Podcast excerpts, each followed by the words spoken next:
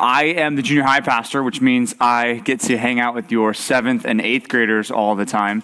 Um, maybe you remember when you had a seventh or eighth grader, whether you have one in the home now or you used to have one a long time ago, but you might remember that that's the age when they start to stay home by themselves, where you and your wife leave the house and leave them in charge of their students.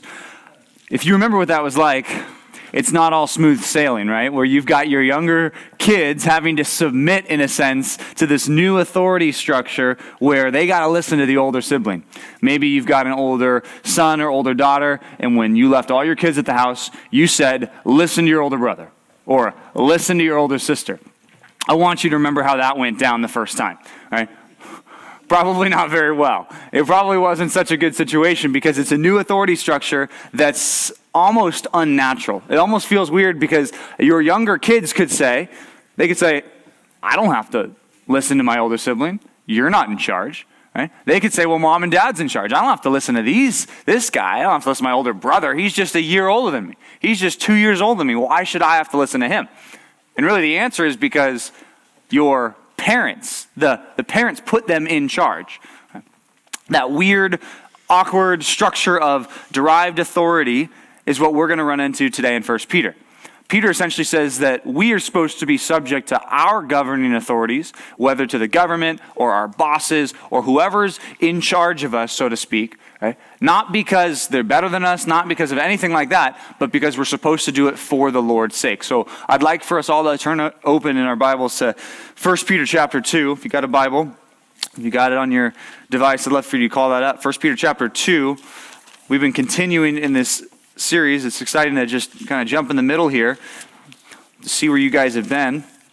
Last week, if you remember, Pastor PJ said you're an exile, you're a sol- uh, sojourner, and you're also a soldier. Right? He says that you, as a Christian, if you are a Christian in this room, you are a person who's fighting against the flesh, you're fighting against your own sinful desires, and in a sense, you're fighting against the world. Verse 12, that you guys covered last week, says, Keep your conduct among the Gentiles honorable, right? When you're acting with non Christians, make sure that your conversation, make sure your actions are above board.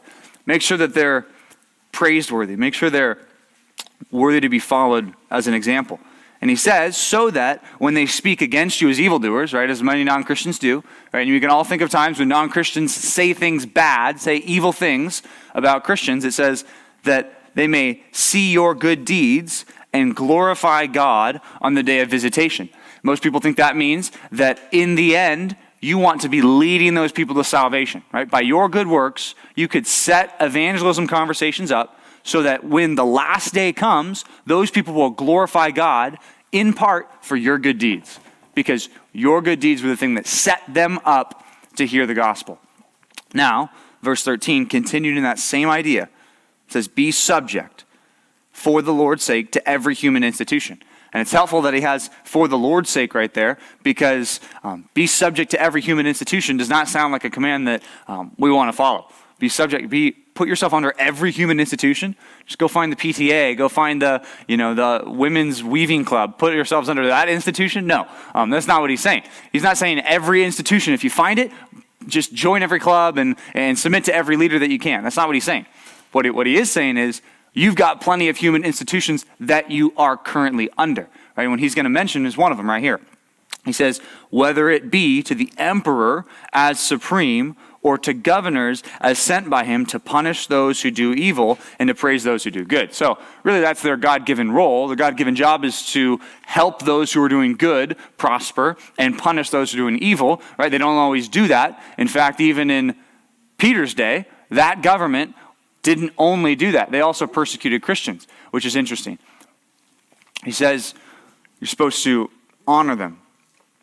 Verse 15 says, gives the reason For this is the will of God, that by doing good you should put to silence the ignorance of foolish people. See, if you look at verse 15 and you look at verse 12 that we covered last week, those are very similar. They give reasons for why we should do these commands, right? It says, fight your flesh, because if you do that, you're going to set yourself up for evangelism conversations. Verse 15 says, be subject to authorities so that you will squash some of the slander that's happening. Two different reasons, all really for the same result. It's God, that's what God wants. It's God's will for us. Verse 16 says, Live as people who are free, not using your freedom as a cover up for evil, but living as servants of God. Right? You're free and you're a slave, all in one, right? That's, that's fantastic, all in one verse. We'll unpack that later. Verse 17 says, Honor everyone. Show that respect, that deferentialness to everyone. Love the brotherhood. That's even, that's even harder, right? Love self sacrifice to those who are Christians. Fear God, right? You see how we're kind of escalating here? Honor, love, fear. And then it drops back down here at the end. Honor the emperor, which takes us back to verse 13. This whole section, basically, what Peter wants to get across and what I would love to get across this morning is that we need to willingly and humbly submit to our governing authorities whether we like it or not, regardless of their morality, regardless of their policy, right, we, to, we have to, in some extent, submit to them because we're submitting to our ultimate authority, right? Because that's what he says right at the beginning. Be subject for the Lord's sake, not for your sake, not even just for the non Christians that you're trying to reach. The ultimate reason that you're going to be subject to these human authorities is because Jesus Christ is the ultimate authority. Right? And while the world doesn't recognize that, right, Jesus Christ is the Lord. And according to Matthew 28, he has all power. And according to Revelation 11, he's going to take that power and he's going to begin to reign. So, Jesus is the king. He's going to initiate that authority and he's going to start using that authority eh, in a more intense way than he is now. But just recognize that by submitting to our authorities, we're submitting to Christ. Just like your younger kids, as they submit to the older brother or the older sister when you leave, really, they're not just submitting to them, they're submitting to you. They're doing what you want to do in that situation. Back in verse 13, be subject for the Lord's sake. Be subject, right? What does that mean? Does that mean I have to be a, slave of every government? Does that mean I have to find every human institution and just put myself under it and say, well, you're the, you're the boss, you're the king, whatever you say, right? No, it's not. Because it's for the Lord's sake, we know that there's a different level of authority here. But certainly the idea of honoring, which comes at the end in verse 17, says, Honor everyone and honor the emperor. That's a good place for us to start when we think through what does Peter really want us to do with our government, right? Honor. Might be hard to define what honor is, but it's easy to see when it's not there. Right? that makes sense. Might be hard for you to define, well, what does it mean to honor, right? Well, it's pretty easy for you to figure out when it's not there. Right? For example, this term, be subject to, comes up another time in 1 Peter. It comes up in 1 Peter 5 5 when Peter says, Those who are younger should be subject to those who are older, right? However, you would want a 21 year old talking to you, right? That's, I'm a 21 year old, sorry. Um, that is how you should expect for you to treat the government, right? How, how do I, how, how, how would I expect for them to be humble and deferential? What would I expect them to say? What would I expect them to do? Would I expect them to be rude? Would I expect them to be insulting? I, I wouldn't expect that because, oh, they're younger and they should, you know, be helpful to someone who's old. They shouldn't be insulting or rude, right? That's the same idea. So, however you would want a younger person to treat you is how you ought to think through your responsibility to honor those who are in authority. Point number one, it's pretty simple. You can write it down like this Show respect to all of your authorities. Show respect to all of your authorities. Like I said, respect, honor. How do you define that? What does that look like? Well, it's pretty easy to tell when it's not there. When you can be able to talk about things, and in our country, it's great because we have the freedom to voice our opinion and even create change. And because we have elected officials, we can work to elect new officials to create new policies, which is great. But you got to do that respectfully. You've got to do that without a rudeness, without an insulting tone that the world is really great at doing. Have you noticed that the world is really great at insulting their governing authorities? They're pretty good at that, right? You know, turn on the late night shows, right? Watch any of that stuff, right? They're pretty good at insulting their authorities, right? There are other people who maybe critique those people, right? But they do it in a totally different way. When you watch those people, it's like, wow, that's totally different because they're not attacking their person and they're not saying they're so stupid. And there's like, there's a different way of going about that. And as citizens of the United States, you got to figure out as a Christian who submits to Jesus Christ ultimately, and then as a citizen of, of this country, you got to figure out the balance really, one thing that's helpful is to know that all this authority really comes from God. All the authority of every president, every governor, every congressperson, every boss, all of it's from God. None of it is outside of God's sovereignty. None of it.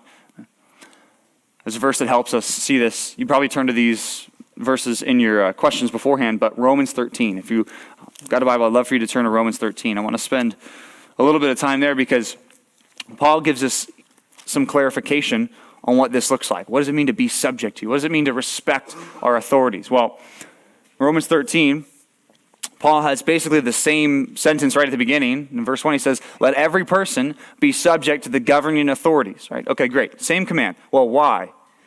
For there is no authority except from God, right? So think about that.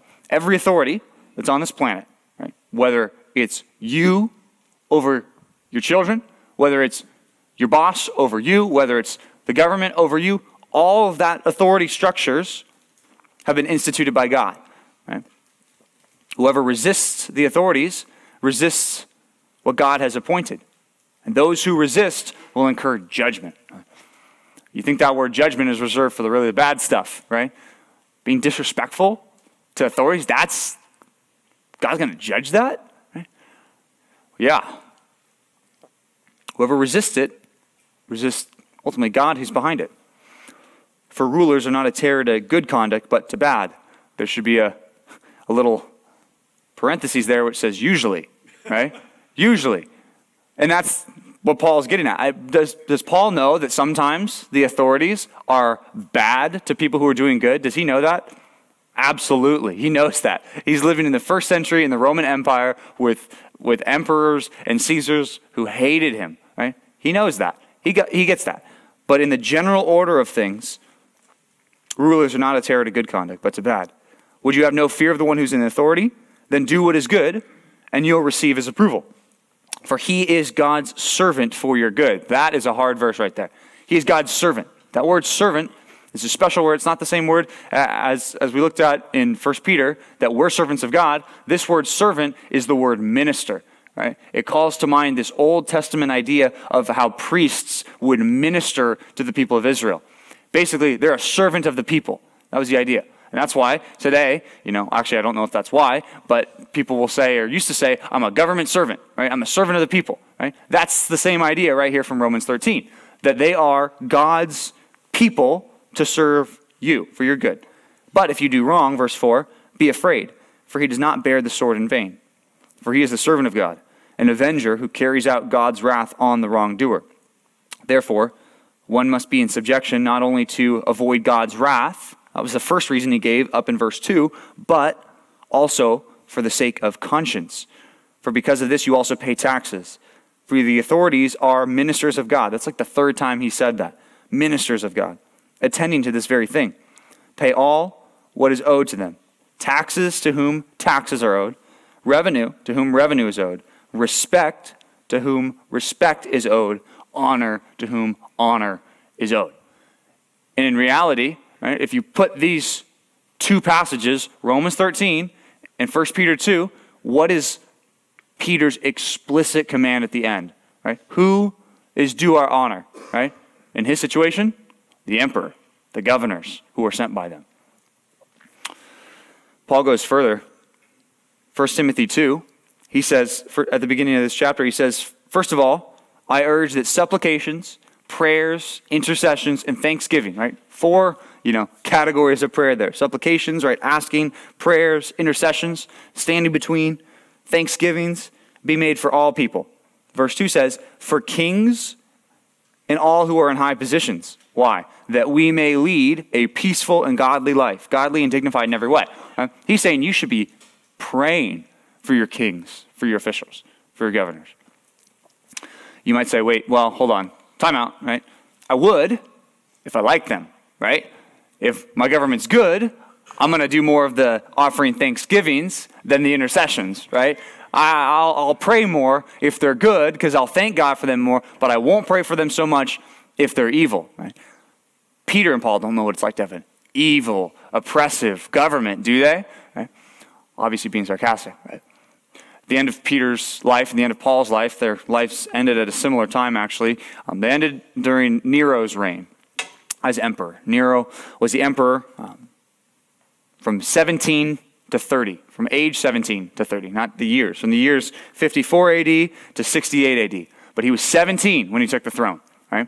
You think it's bad that the junior high pastor is preaching a men's Bible study, right? Imagine being a 17 year old leading the Roman Empire, right? That's craziness, right? And he didn't just get there on accident. It didn't just get willed to him and he was just the. No, he killed his father in law, or he killed his stepfather to take the throne. So, 17 year old punk, right, kills the father in law to take the throne, right? That's bad enough. Then he kills his step brother to keep the throne.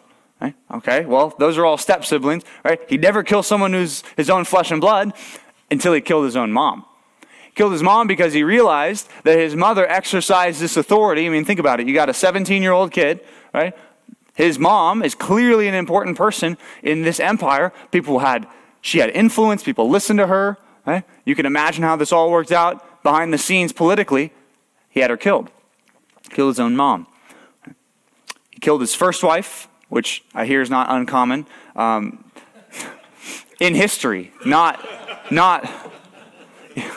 If you killed your first wife, we need to talk afterwards. Um, no, he killed his first wife. That just happens a lot. Kings do that. Um, that's all I was trying to say there. Sorry. Um, he killed his second wife, if, if it makes it any better. Um, so he's killed his stepfather, his stepbrother, his own mother, his first wife, and his second wife. And the way that he killed his second wife was actually kind of graphic. Um, they say that she was pregnant at the time. He was angry and he stomped on her. He stomped on his own baby, killed them. Right? Their emperor was a bad dude.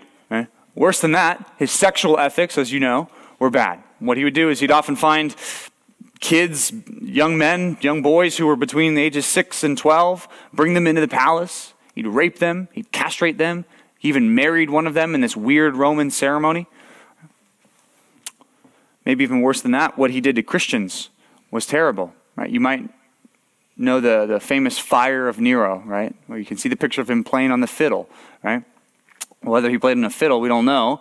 But what we are pretty sure about is he did set fire on part of the city to kind of clear it for a building project, and he blamed it on the Christians. He made Christians the scapegoat. He said, The Christians did it. I didn't do it, the Christians did it. What he did to punish the scapegoat that he made for his own wrongdoing was one of the things he did was he'd sew them up in animal skins. He'd sew them up in animal skins, push them out into the Colosseum, and let them get torn apart, limb from limb. Another thing he did was he would take Christians and he would, um, as he would do with any criminals, he would stick them on stakes in his garden. He would impale them. He'd light them on fire to have his nightly garden parties outside. Our brothers and sisters, burning alive in his gardens. Right? That's what Peter knew. That's what Paul knew. Right? What they didn't know is what would happen to them, what this emperor would do to them. Right? According to church history, Paul, the most important, the most influential figure in the early church, beheaded under Nero's rule. Even worse, the author of this book would go on to be crucified by the very person he is telling his audience to honor. Right? That's intense. Even worse than that, the story about how Peter died is, is graphic. His wife apparently died with him, and what his executioners wanted was they wanted Peter to see his wife die first. So, what they did was they tortured and killed Peter's wife in this position where he was bound and he couldn't do anything about it, and he had to watch his wife be tortured and killed. And then, when it came his turn, he said, Don't, don't crucify me uh, right side up. Crucify me upside down because I don't want to die the same way as my Lord. Right? That's this submission to authority. Right? Why? How? Like, how could you do that? It's because he's, he's serious about this, because he has a higher goal. Right? Just like Jesus says, his kingdom is not on this earth. My priority, my ultimate priority, is not with the politics of the day. It, it's about something else. It's about the kingdom of God. Right? Looking forward to one day where we will step into the kingdom of God. He knew what it was like to have bad authorities. And think about it. Peter prayed for Nero. Peter prayed for Nero. He put names and faces to it. The Apostle Peter and the Apostle Paul, they prayed for Nero. I'm sure they prayed that he would be saved. Right? I'm sure they prayed that even though Peter and Paul certainly had friends of theirs that were torn apart and impaled in garden parties and lit on fire by Nero, they prayed for Nero. They begged God for God to save Nero. We have government officials too. Um, hopefully, that little reminder about Nero's life can help us take away our excuses for not liking our government. Right? It's not so bad. Right? It's not good. It might, might, not be great, but it's not that bad. Right? Just like I put faces and names together, I want you to put some faces and names together too. Right? According to 1 Peter 2 or 1 Timothy 2, called to pray for our governing officials. Right? You have some governing officials too. On a national level, you have the president, Donald Trump. You have the vice president, Mike Pence. You have the Speaker of the House, Nancy Pelosi. Should be praying for those people. Right? Last night they groaned when I said the last one. Um, they all groaned here.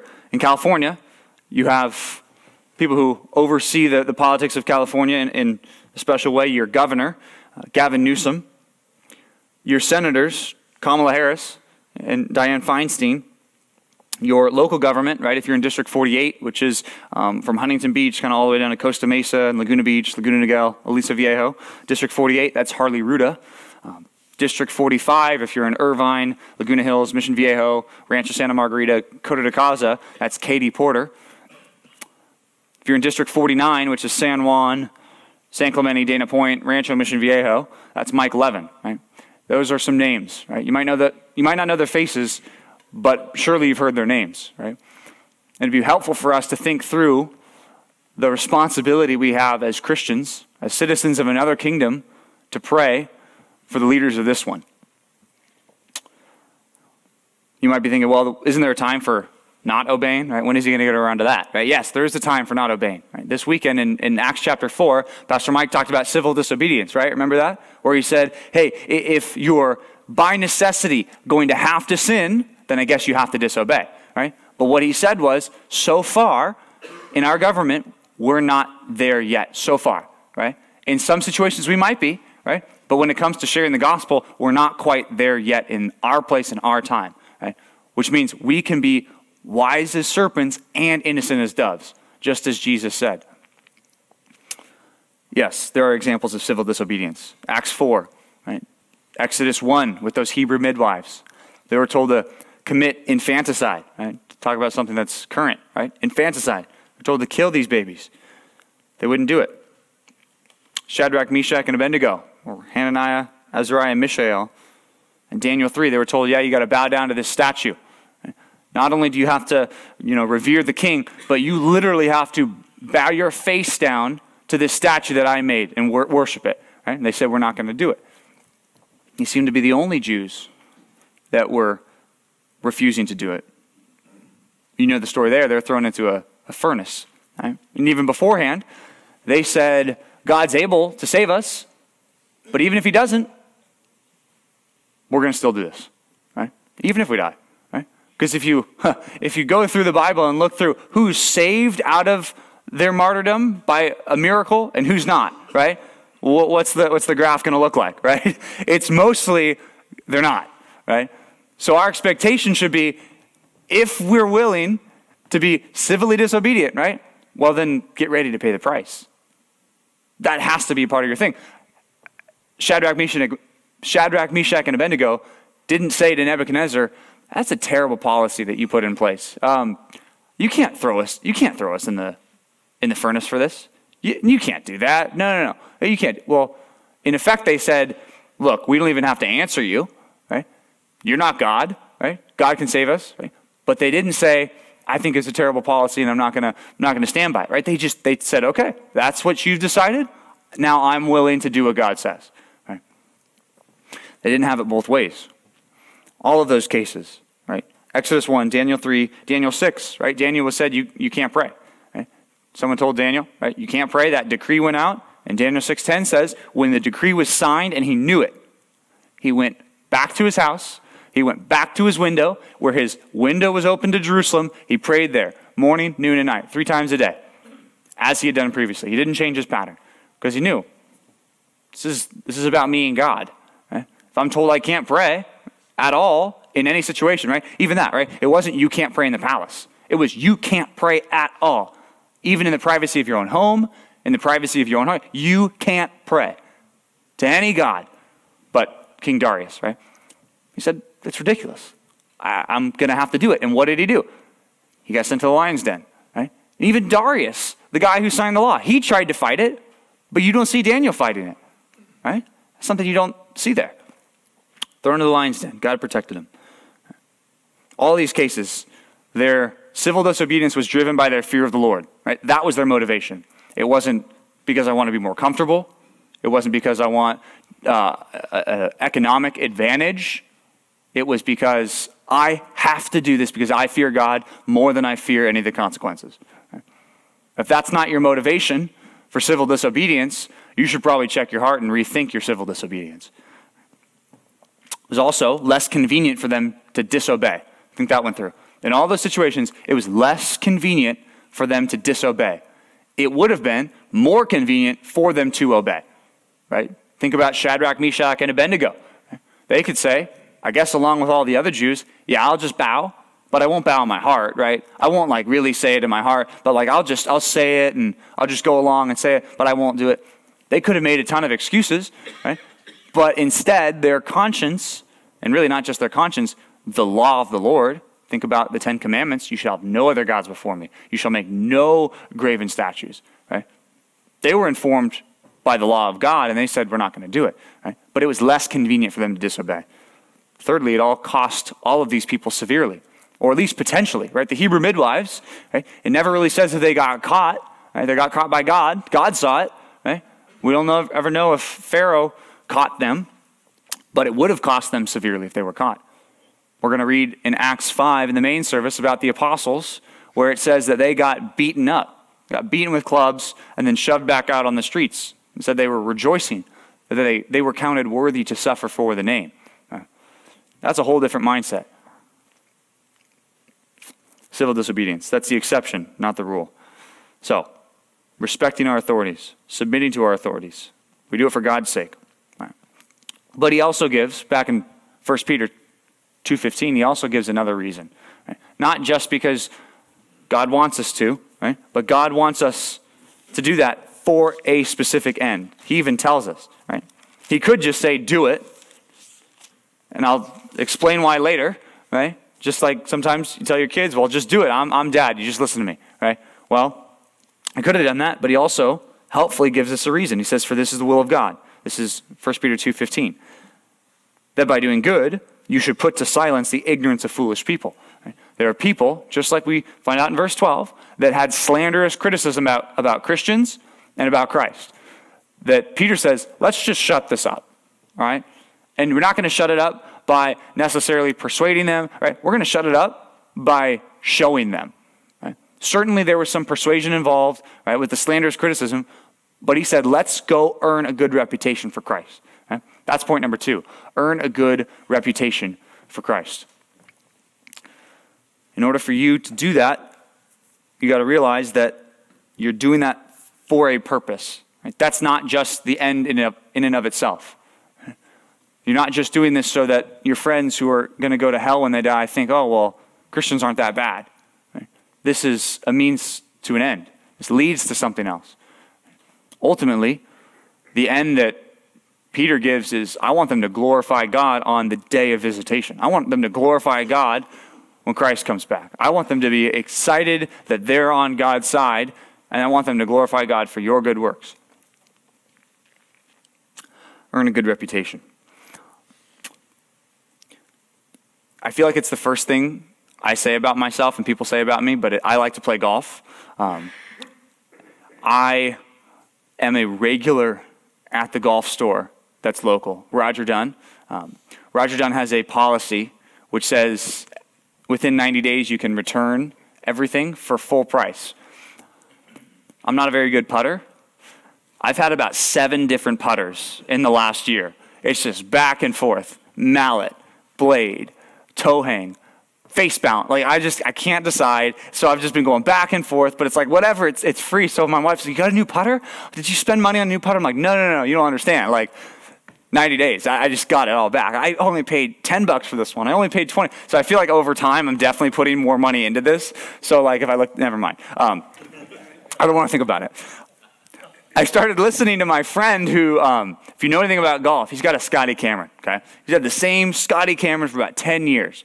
This guy is the best putter of the golf ball that I know personally. He's awesome. He doesn't miss. When he's within 12 feet, he can just pop it in. He's got this weird stroke, but he just makes everything. It's not Pastor PJ, by the way. Um, Pastor PJ does have a Scotty Cameron, but he's not the person I'm thinking of. He's not the best putter I know. Um, I just had to get that in because he's not here. Um, he's not here to defend himself. I could hear him. Never mind. Okay. So my friend's got this Scotty Cameron, and I wasn't listening to him for a long time. But then after a while, I started putting two and two together, and I, I was thinking, wait a minute, you're saying this is the best putter, and then you're the best putter I know uh, ding, ding, ding. Wait a minute. Maybe I should listen to this guy. Maybe this guy knows what he's talking about. So I drank the Kool Aid. I bought in.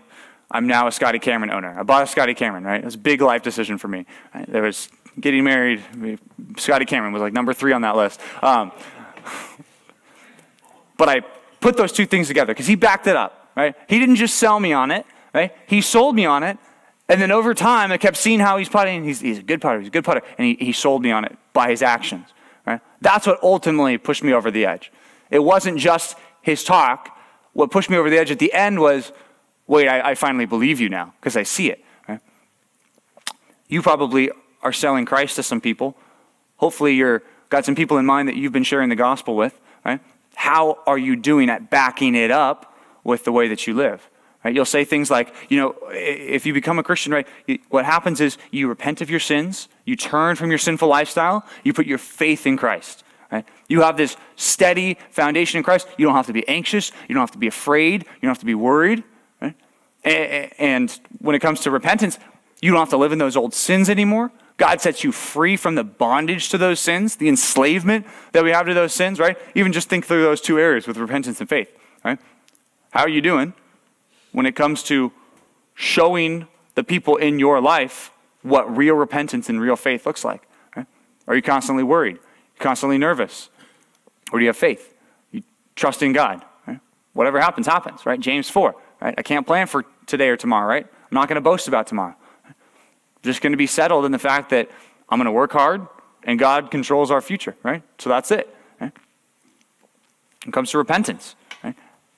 are we doing a good job at, at showing that? That, yeah, repentance is real. It's not just a word, right? That's what happens when we really have our life changed by God. That our hearts change, that our motives change, that what we do changes, that our words change, even at work, even among the people that we're trying to share the gospel with. And I'd say, especially among the people we're trying to share the gospel with. If you know Colossians 4, it's that section where Paul asks the people to pray for his evangelism efforts, right? Verse 5 says we're supposed to walk in wisdom towards outsiders, right? making the best use of the time, and keeping our speech good, right? Keeping our speech righteous. Right? When it comes to the reputation we're earning for Christ, I think that that's the number one way that we do it. It's by our speech with non Christians, right? If it's not the number one way, it's the number two or three. It's close. Right? How do you do with your speech when it comes to setting yourself up to share the gospel. Right? I'm not even talking about what you say when you're trying to share the gospel. I'm talking about what you say in between those times. Just casual conversation. Right? That's the question. Are we earning a good reputation for Christ? Are we setting ourselves up to share the gospel? He said that there's two things that Peter says. He says, I'd love for you to lead people to Christ, verse 12, or I just love for you to shut the people up who are keeping people from Christ. Verse 15. Right? And really, that's what this verse is about. Not just leading people to Christ, but also taking those slanderous criticisms about Christ and about Christianity and, and, and squashing them. In the first century, in the second century, there were a lot of slanderous criticisms that people had about Christ and about Christians, right? The word that Paul use or that Peter uses is ignorance of foolish people. That's a willful, sub, or a willful suppression of truth. Not a, whoa, I just didn't know. No, like, I, I know and I'm pushing the truth down. And he says there's people like that. Right?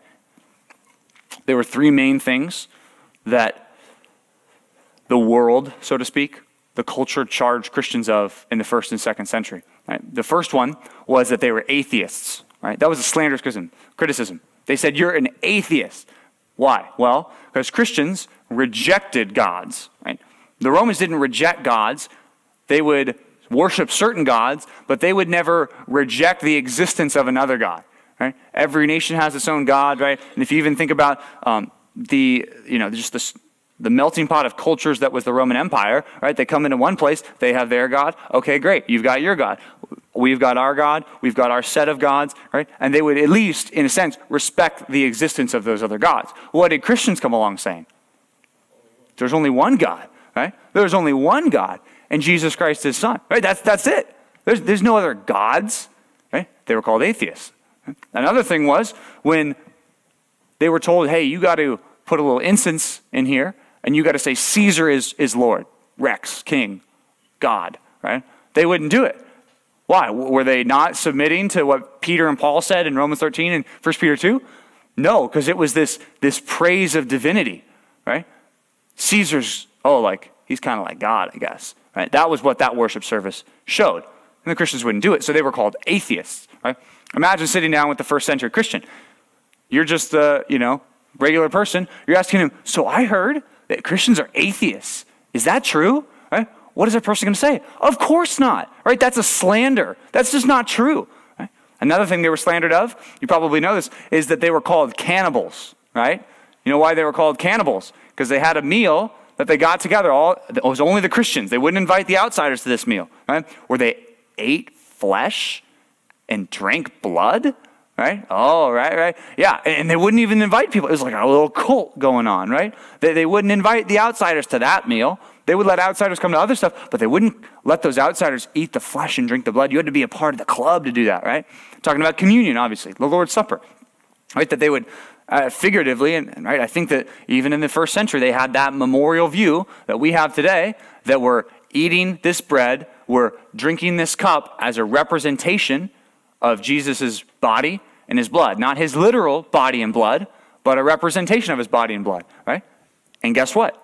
The culture said, You're cannibals, right? You're atheists and you're cannibals, right?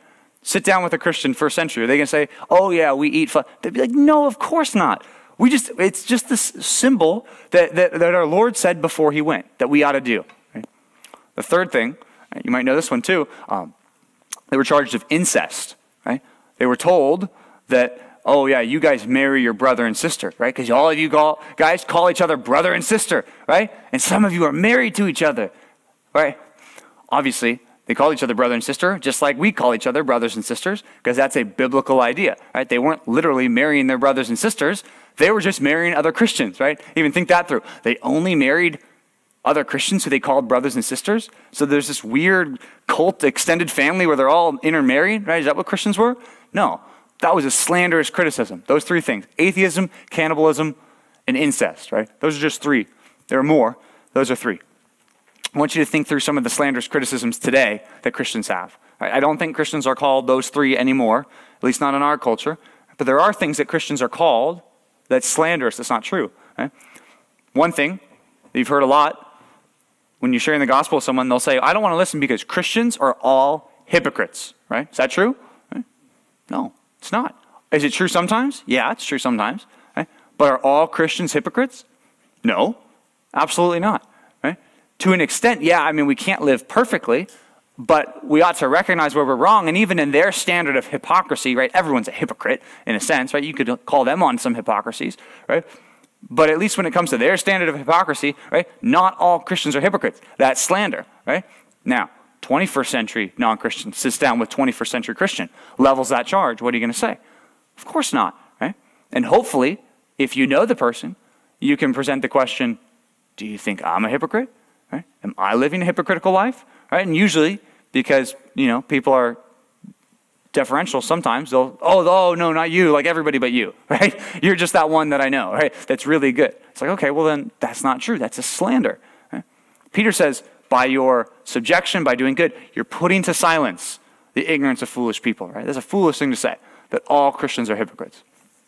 second thing, people say that Christians are all hateful and unloving, right? You've heard that one before. Christians, they're just narrow minded, they're just hateful and unloving, right? Is that true? Are all Christians hateful and unloving? Of course not, right? Of course not, right? And then you say, Am I? Am I hateful and I'm unloving? Oh, well, no, right? You might get into some dangerous territory here because what they define as love might be, I'll just accept you and whatever you do no matter what. And then you have to step back and say, hold on, wait a minute, right? Scripture says God is love? And that God demonstrates love. So let's define love by God, right? Which is not embracing everything and everyone for every reason, no matter what they've ever done, right? That's not what love is. Right? But if you take them back to Scripture, you can at least show, hey, Christians love, right? But you know the best way to show that is by you loving them, right?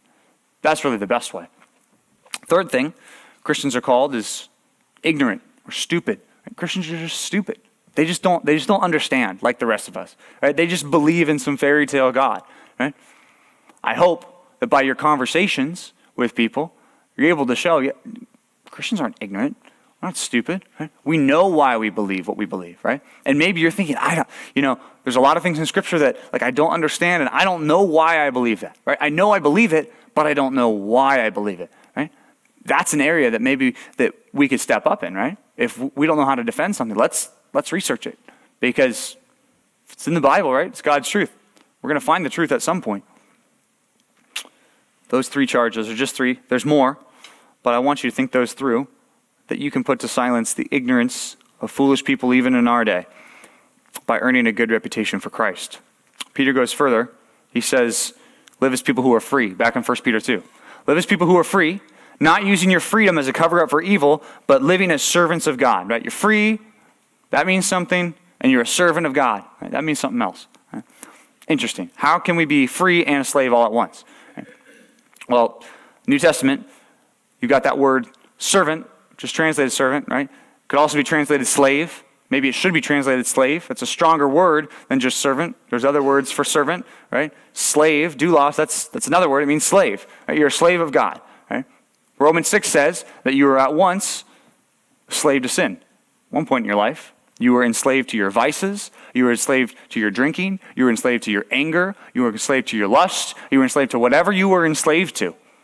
And then you, when you became a Christian, God brought you out of that. Right? Now you're not enslaved anymore. You're a slave to God now. What Romans 6 says, verse 18, Romans 6 18 says, And having been set free from sin, we have become slaves of righteousness. Verse 22 in the passage, this is Romans 6:22, says, "But now that you have been set free from sin and have become slaves of God, the fruit that you get leads to sanctification and its end, eternal life." Right? Free from sin, slaves to God. Right? That's how we live right now. So we are free in a sense and we're slaves in a sense. That's what he's getting at. Then he says, honor everyone, love the brotherhood, fear God, honor the emperor. That ascending scale of honor, love, fear, back down to honor. It says, fear God, and we're servants of God, right? If we're fearing God and we recognize that we're servants of God, that motivates all the rest of this, right? Honoring everybody, loving the brotherhood. Right? If I really fear God, if I really respect God, if I really understand what He wants me to do, that's going to motivate me. Point number three serve God by serving people. Serve God by serving people.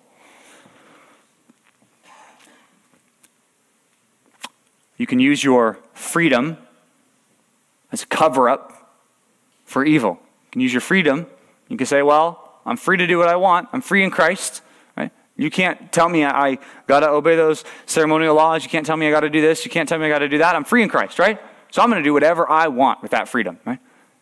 Bible's so clear, right? This passage, right? Galatians 5:13 says, "For you are called to freedom, brothers. Only do not use your freedom as an opportunity for the flesh, but through love serve one another, right? That's all over the Bible, whether it's Peter or Paul or anybody else, right? Even James. James 2:12 says, "Act and live as one who's going to be judged under the law of liberty, right? You're going to be judged by God under the law of liberty. You're set free, but you're still going to be judged, right? By God. All over the New Testament. That is so clear. Honor everyone. What does that mean? Just like you submit to and respect the emperor, right? You're called to honor everyone, right? Back in that first point, I said maybe it's hard to define what honor is and what it looks like all the time, but you know when it's not there, right? Rudeness, quick, insulting, angry, mean. Those are all things that should never characterize the way we treat anyone, whether we agree with them or not. Right? Even in our dealings with people who are evildoers, right? It should never be rude or insulting or mean. It can be quick, it can be it can be steady, it can be based on the word of God, it can be sure. It doesn't have to be wavering like, "Oh, well, I don't want to judge you." Or no, it can be sure, right? God's word gives us that, but it can't be rude. It can't be dishonorable. It can't be disrespectful. Honor everyone. If I told you that you and I and some other people were getting together, we are going to India. We're going to be missionaries in India. We're going to live there for the rest of our lives. You're never coming back, right? So you can sell your house, you can sell everything, right? Leave your well, if your family's here, right? You got I guess leave your family, whatever. Um, but you're going there, and we're going to be missionaries in India, right? When you got there, you would live a certain way. There's certain things you probably wouldn't do. You probably wouldn't take to your social media and vent about their food and their culture, right? And how bad everything is in India, would you? Right? If your goal was I want to reach people here, right? That's probably what that's probably not the reputation you would earn for yourself. You probably wouldn't go on Facebook and blast their government officials in India if what you're trying to do is reach Indians for the gospel, right? Probably wouldn't do that. We're elect exiles. Right? We're living in this place at this time. Right? We're ultimately citizens of another kingdom. Right? We're going to live in God's perfect kingdom forever. That's why I love the brotherhood is an even escalated command. Right? Honor everybody. Be kind to everyone to an extent. Don't be rude. Don't be insulting. Right? But when it comes to your brothers in Christ, when it comes to your sisters in Christ, we're a family. Right? Love those people. Sacrifice for those people. Be willing to do whatever it takes. Be willing to pick them up at the airport. Right? Be willing to go get their car. Be willing to go do whatever. Pick up their laundry. I don't know. Um, do whatever. Right? Be willing to do that, just as you're willing to do that with your family members. Right? You have extended families. You have mothers in laws and mother in laws. You have in laws. You have family, extended family. Right? And the further you go out, the less responsibility you might feel to them. Right? But you still got family. You got responsibility. Right? That's what the family of Christ is supposed to be like that we're responsible to each other. We're going to take care of each other if we need it. Galatians 6:10 says, "So then, as we have opportunity, let us do good to everyone, especially to those who are the household of faith." Notice I mentioned it before, but there's this progression. It's almost like a ascending staircase. Honor everyone, love the brotherhood, fear God, right? That's the highest, right? And then it drops back down. Honor the emperor, which takes us back to the beginning, right? Some people have noted in that passage, and I think it's, I think it's wise for us to see this. Right? There's this ascension and a drop when it comes to the emperor, back down to that level of, well, like everybody. Right? Why? Well, because ultimately, you don't have to fear the emperor. Right? These Christians were about to go into a world where the emperor said, You got to praise me as God, or I'm going to kill you. Peter says, you don't, have to, you don't have to fear that emperor. You should honor him. You should do what is, is necessary to, to make him happy and to pay your taxes, but you don't have to fear him because he's not God. He's not the Lord. Philippians 3 says, We're citizens of heaven, and from heaven we're awaiting our Savior, the Lord, the Lord, the King, the supreme leader, Jesus Christ, the ultimate authority. That's we're waiting for him because he's going to come down and he's going to transform our lowly bodies to be like his glorious body. So then, we should stand firm.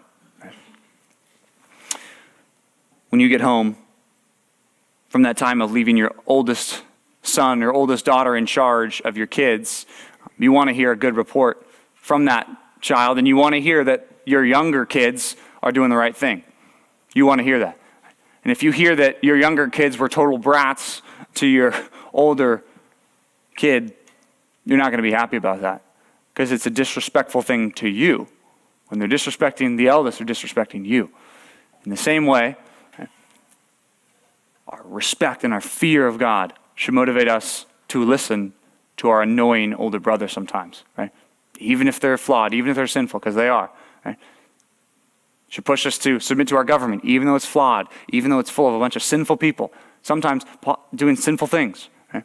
We're still called to submit, just like Peter says. You guys got to submit in the Roman Empire. Right? We're called to submit too. Let's pray that we would do that. God, help us with this. I know that this is a hard one, um, that we have to listen to people we don't want to listen to. Um, I just pray that you'd help us do this. We know that we need your help. I know that you want us to be people who are submissive and honorable and respectful, not people who are disrespectful. I just pray that we would do that. I know that this can be difficult and hard, so I just ask that you would help these guys do this. The men of Compass Bible Church would be known for their honor to everyone, while the world can uh, be dishonorable and disrespectful in their criticism and in their critique of what's going on in our country. I pray that these men would be known as different, they'd be known as respectful and cordial, never uncivil and never rude or insulting just to be insulting. For that you would help us do that. In Jesus' name we pray. Amen.